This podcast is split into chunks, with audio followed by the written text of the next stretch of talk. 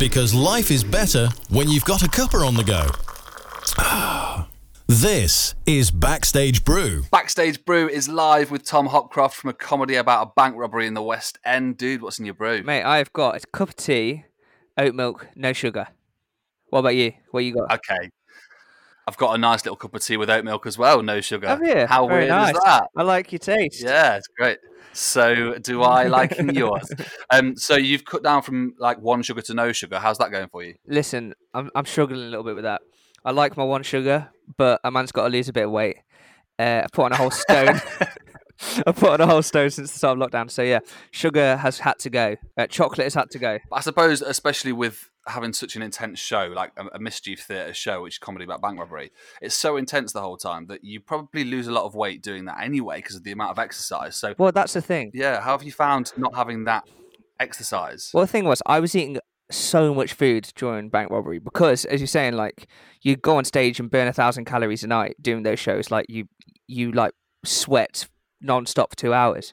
So, yeah, stopping the show, I've kind of just put on weight really quickly because I've been eating the same amount of food. So I'm kind of weaning my body off that much food to try and try and kind of take it all off again. But yeah, it, it's kind of a weird.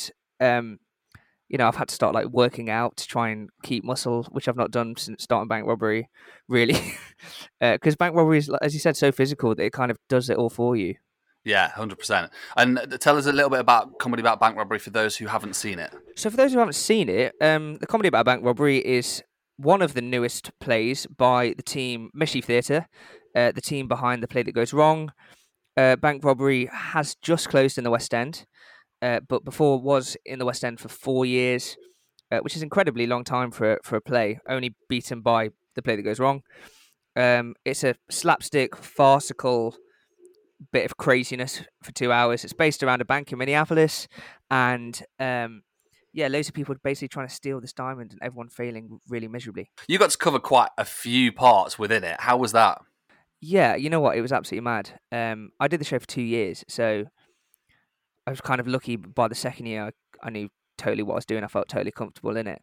But especially that first year, because I toured for a year before I went into the West End, and uh, that first year of touring, um, you know, like constantly having to check my script because, as you, you you know, like it's so farcical, it's so wordplay. Like the there was literally so many lines in the play. Um, but yeah, it was to be honest. I think I had the most fun on the job, and I think a lot of that, a lot of that was down to the fact that I got to cover all the parts. Like I got to enjoy every single one of the brilliant characters that Mischief wrote into the play. Yeah, and obviously going on tour, you must have seen some incredible places because you got to go all over the country. Oh yeah, we did like thirty-eight cities, I think it was. In the UK, we did Edinburgh. We went to Dublin for a week. Um, yeah, I, I, I don't want to kind of underplay it because I worked incredibly hard on tour, and um, being in a show like Bank Robbery is incredibly taxing and, and hard work. But I just had the best time on tour. I'd just go and do it all again. It felt like a holiday at times. Um, you know, we all kind of just went out and had a great time. Basically, there were some weeks, and you know what? It's you know what's weird about t- uh, tour is that it's the places that you don't expect that you enjoy the most. I always knew I was going to enjoy like the big cities and stuff, but we had a week in Eastbourne, and it was me and a few of the other guys in the cast, and we just had this like small little cottage on the beach that we stayed in. It was really warm the whole week we were there. It like really caught me by surprise. I had the best time in Eastbourne. I've never even heard of Eastbourne before I went on tour. Would you go back? Yeah, oh yeah, one hundred percent. I would definitely go back to Eastbourne, but only on the promise that it'd be as good as that week. okay, fine. Right. So you started off in musical theatre and you went to Arts Ed. So what would you say uh, is your bit of advice for people who are maybe transitioning between musical theatre and acting? Because I mean, Bank Robbery is a little bit musical theatre to a certain extent, but you know, there's a lot more of the acting side required. Oh yeah, I think I'd just say to any performer, don't pigeonhole yourself. Uh, believe in your kind of own acting abilities. I always knew that I wanted to do musical theatre and plays, and I was lucky enough to sign with an agent that said that she was willing to push me for both. And you know, you've got to be realistic in that. Coming out of Arts Ed as a musical theatre student, it was incredibly unlikely that I'd go straight into a play at the National. You know, it happens, but it was incredibly unlikely. Whereas it's finding those jobs, as you say, like bank robbery, where perhaps it lends itself to more of a musical theatre style, which I say in massive brackets because I don't I don't actually think that's true, but uh, it lends itself more to that. So kind of my agent, as soon as it came up, she said, "This is perfect. This will kind of bridge the gap between musical theatre and straight acting, or whatever you want to call it." Um, but I think it's kind of becoming more and more prevalent. People switching between the two anyway. Um, I think that kind of you know a lot of people in my year who graduated in musical theatre have done as much straight acting as they have they have musicals and people who, who I know who've mm. graduated um, with a BA honours in acting from RADA or wherever, LAMDA, um, Arts Ed, Alra, they've gone to do musicals as well. So I think it's knowing your strengths, knowing, being realistic about what jobs you're going to get, um, and understanding what jobs are kind of worth pushing for. And as soon as I got bank robbery through, um, I knew I really wanted it. And I just prepared for the audition so much. I went and watched the show, and I made sure that in that audition I was going to be shit hot that's all I could. That's all I could do in that in that kind of um, scenario. But yeah, I just I just say don't pigeonhole yourself. You know. Um, yeah. You see, kind of see it all the time. People saying, "Oh, I'm you know I'm I'm a dancer, or I'm a whatever." I say give yourself a bit more credit. Yeah, hundred percent, and especially with like bank robbery when that came through, you obviously went to see the show and you did your research for it and got prepped for the role when it mm-hmm. finally finally came through. But it's a very quick turnaround, and one of the things at the moment that's such a fast turnaround is like self tapes, auditions. Like you mentioned, your agent there, you know Bloomfield, who are obviously amazing, but they um are going to be sending stuff through for you in lockdown while, while you're you know uh, busy at home. And how how do you prepare for that while you're at home especially in lockdown? Is there like a, a self-tape situation you've got going on? Do you have to like set set up as in a certain way? Yeah i was saying earlier because i, I uh, was living in london till two months ago till the start of lockdown. Um, and i'd kind of got this self-tape set up down in london that i was really happy with. Um, and now back up here getting self tapes through, you kind of have to reevaluate and kind of figure out what your setup is in the in the new house. But I'd I'd say just whatever you're whatever you're auditioning for and whatever the scenario is, you can always do your research. And now's the time more than ever where I've got a little bit of time to research into what I'm actually auditioning for and know who I'm auditioning for, know what they've done. Um, yeah, I just I just think for any my advice for any audition I, yeah, I don't really know if I can give advice, but my, I would say like my advice for any audition would just be just be as prepared as you can be. Yeah, and with self tapes specifically, there is a challenge that you've been doing that you can actually use to get better at self tapes quite quickly. Yeah, I would recommend the Manuel Puro 21 day self tape challenge. Other self tape challenges are available. Um,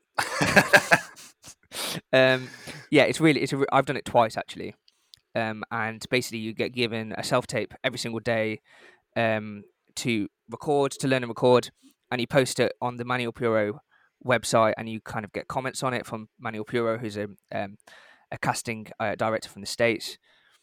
It's just a really good way of getting your self tapes to the best place they can possibly be. Experimenting what works, what doesn't work on self tapes. Some things just don't translate on self tapes, uh, and some things really do. And it's kind of figuring out the way you tick in self tapes. You know, um, it's like any acting thing. It's it's a process and learning how you get the best results out of yourself, if you know what I mean. So, um, for example, when I first started self taping, I would just leave the camera rolling for like an hour and see what I kind of came up with.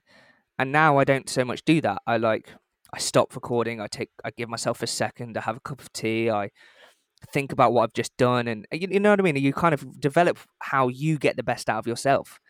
So Manuel Puro self tape challenge is a really good way of doing that because you l- literally do 21 of them. So mm. it's like anything, the more hours you put in, the better you get at it, really. So you must be a pro now then. I'm pretty good. I've done it twice.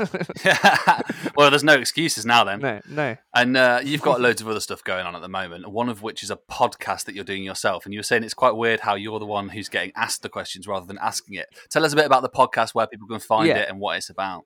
Yeah, it's really bizarre. So uh, myself and uh, Liam, who was also in the comedy about bank robbery with me, we uh, host a podcast called the Let's Have a Chat Show. We chat to a load of people from comedians to actors to producers to directors uh, to theatre owners, and we basically just chat about why they do what they do and what they do and how to get there. If you're looking um, into becoming a producer, uh, if you're looking to own a theatre, um, kind of how they got to where they got to be. So we just have a laugh along the way. We play loads of stupid games. Um, we've just finished the first series, so if you haven't listened yet, go back and listen to the whole first series. Um, in the first series, I actually did my first ever stand up gig. We uh, decided that we were going to set each other a challenge for the first series, and mine was to do a stand up gig, which was, by the way, Mark, the craziest thing I've ever done. I would not recommend it. Um, but you can find the podcast on uh, Apple Podcasts, Spotify, Podbean, basically wherever you get your uh, podcast from usually. So yeah, go check it out. It's really, really good. Were you good at the stand up? You know what? I was better than what I thought I was going to be. I thought I was going to be really bad. Um, and don't get me wrong, I wasn't that funny, but it wasn't a disaster. Like I went to a place called Comedy Virgins in um, Shoreditch, and yeah, like it's called Comedy Virgins for a reason. Like you go if you've never done it before. And some people were terrible. Like I'm not trying to be rude, but some people were, were really bad. there were other people who were absolutely brilliant, um, and I was kind of on the lower end, but I wasn't the worst. I would I wouldn't say. People laughed a, a few few moments in my five minute set, but you've got to remember that I was getting help from lots of professional comedians along the way. So we had people coming on the podcast, and they'd give me advice on what to put in my set. So if my set was actually awful, they obviously didn't teach me very well. But it wasn't. It, you know what? It went all right. I wouldn't do it again. Well, at least you got it out of the way and done with. So you've tried some it. Exactly. I've done it. I've done it. Never again. Talking about comedy, though, obviously you were in a comedy about a bank robbery, and um, there's some funny stories behind the scenes, but also some funny stories when you're on stage. Uh, one of which you've got um, kind of like a few super fans out there. it's always a good thing when people want to come back to see a show. Um, and when people are passionate about a show that you're in. So, So, what advice would you give to people when they're on stage? Is if the curtain rises and the first thing you see is a super fan waving at you in the front row? I'd I'd say you know what it's the same as anything. Just just try and do your job. Um, you know there are always going to be things that will put you off in shows, like sc- screaming babies, people on phones. There's always going to be things that put you off in shows, and you've just got to really do your job and kind of take your ego out of it. We love fans on the front row. In fact, it's actually quite nice to see fans on the front row. In fact, it's very nice to see the same faces come back. Yeah, but it's it's obviously so nice to see familiar faces come back all the time, especially now as well that we're in lockdown. You must be missing some of those faces. How can people stay in touch with you know you guys at home, and you know how can they support theatre for, for when it reopens? Obviously, this week we've seen the tragedy with the, the Lyceum Theatre with the Lion King. Um, sending our thoughts out to those guys. But is there is there anything that anyone else can do to support while we are waiting for the theatres to reopen? Yeah, you know what? There's all these uh, things going on Instagram. People are doing online concerts, online gigs, and whatnot. I think yeah, go and support those. Like, why not? And um, but I think the main thing people can do is just buy as many tickets as they can when theatres reopen. Just go and visit as much theatre. Show that demand is there. I was saying this on a, I did a blog last week, and they asked pretty much the same question: like, what can what can theatre fans do once theatres reopen again? Um, and yeah, I just say show that there's a demand for every every theatre. You know, with the kind of um, inevitable losses that producers will have had over the last six months, they'll they'll naturally be less inclined to invest in less commercial work. So I think just go and show that Mm. there's a there's a demand for every theatre, all theatre, all art. Go and show that we still want it. Um, yeah, and that that would kind of be my my biggest piece of advice. I mean, who knows? Like, God, I'm not the right person to ask that question to, but just go and ask, go and watch theatre. That's my that's my main bit of advice, really. Yeah, dude, as well. Also, uh, where can people find you? Like, if they want to keep in touch with the work that you're up to, maybe some self tapes that you're posting, or any projects that you're about to appear in after lockdown. yeah, just hit hit me up on Twitter at Tom underscore Hopcroft or Instagram at Tom underscore Hopcroft as well. Feel free to drop me a message. Um, yeah, it's always nice to kind of keep in contact with people and stuff. So Yeah, mate, thank you so much for joining us. Um, all the best of luck with lockdown. Hopefully, it's over very soon and you can get back on the stage ASAP. That would be great. That would be great. Thanks for having me. It's been an absolute pleasure. You're so welcome, mate. Hopefully, see you back on the stage very soon and uh, Yeah. have a great night. See you soon. Backstage Brew, the podcast. Never miss an episode. Search Backstage Brew on Insta, Facebook, and Twitter.